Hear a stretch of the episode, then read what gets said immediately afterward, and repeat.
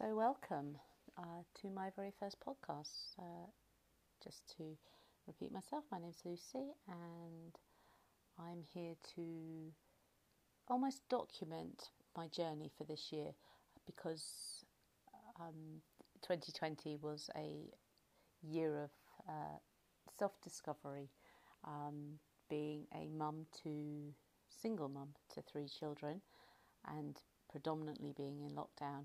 Gave me a real opportunity to reflect and see where I was, and it was a time where I really could identify with how, just to throw that word out there, misaligned I felt, how not myself I was at the beginning of the year, how I felt that life was not what I wanted it to be, that I was very unfulfilled, and I almost felt like I was on a treadmill fulfilling everybody else's needs and wants, and this wasn't what I wanted for myself.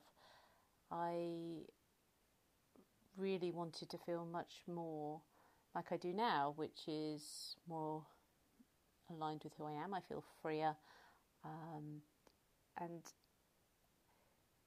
that takes a real level of self-honesty and real self-reflection, which is a journey um, that I started around twenty years ago, to be honest. Um, I was introduced to N L P about twenty years ago. It was a very strange situation. I was in a small local pub with a reality, at that point, reality T V star, and he started talking to me about N L P and the way it was, and immediately I was just fascinated by it, and I was like, oh my god, this is just an incredible thing.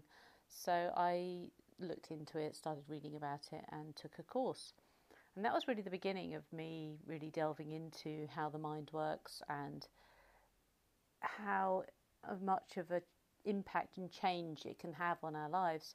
From there I then discovered Tony Robbins, who again completely changed my life and shaped who I was at that point. And I mean, I'm talking, this was like twenty years ago. I went to Tony Robbins, and there was only sort of, I think the first time I saw him, there was like two thousand people in the audience, to now when there's like twenty, twenty-five thousand if you go and see him.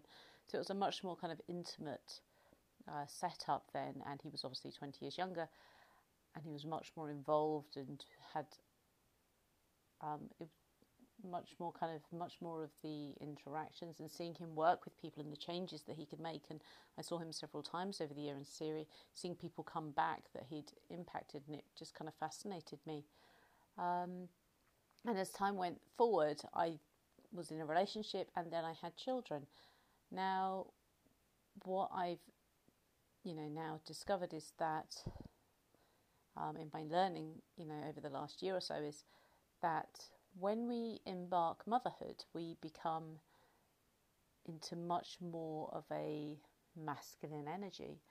Now, within us, we have female and masculine energy, and up until being a mother, I was obviously much freer to follow the things that I wanted to follow, and um, had, you know, a certain amount of freedom. But when you become a mother, obviously there's a certain amount of things that have to be done, and that then changes the way that life happens for most, not for everybody, but for a lot of people, this changes how life is. And, you know, you're much more, you know, on a schedule, you know, having to be home for children to go to bed, meal times, nap times.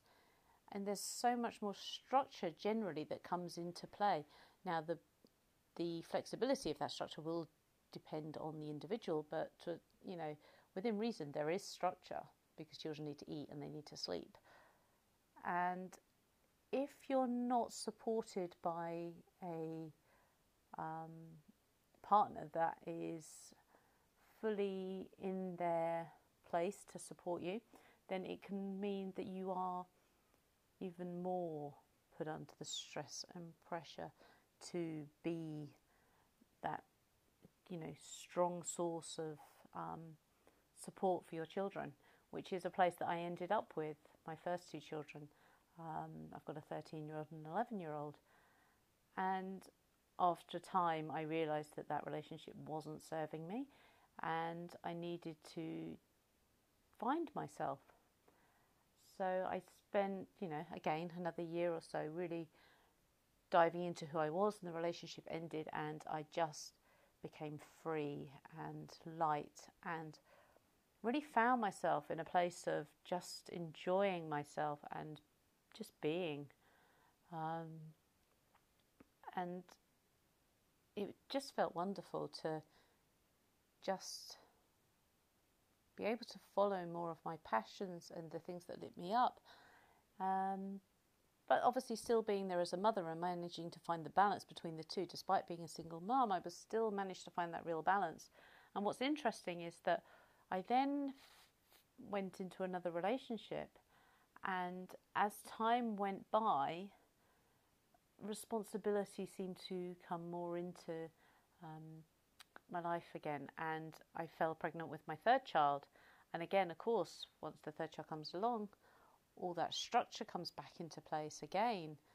Um, and again, I found myself back into this kind of treadmill almost of a routine of, you know, being there, doing, and just on this constant um, need to support the children and give them what they need. But at the same time, there was that sacrifice of myself. But this was done subconsciously, because obviously it's done sort of over time and you don't realise that you're doing it. So what has happened is my youngest is now three, and yeah, last year was a real time of me reflecting, thinking, you know, I'm just not happy where I am. Things have got to change, and you know, COVID really put the magnifying glass on where I was and what I was doing for myself and how I was feeling and where I felt that changes need to be made. So over the year, I've really delved into different things, and It's it's very interesting as a mum to really look at yourself as being there for your children, but also yourself as a person, how to be, how to be in that feminine energy of just being free and knowing that you're there for your children, but at the same time you're there for yourself to support yourself. And luckily I do have lots of tools in my um, toolbox. You know, I use alternative therapies. I'm a big user of sort of therapeutic essential oils. I'm a qualified energy healer um, and meditation um, specialist. So I could use all of those tools to help support myself.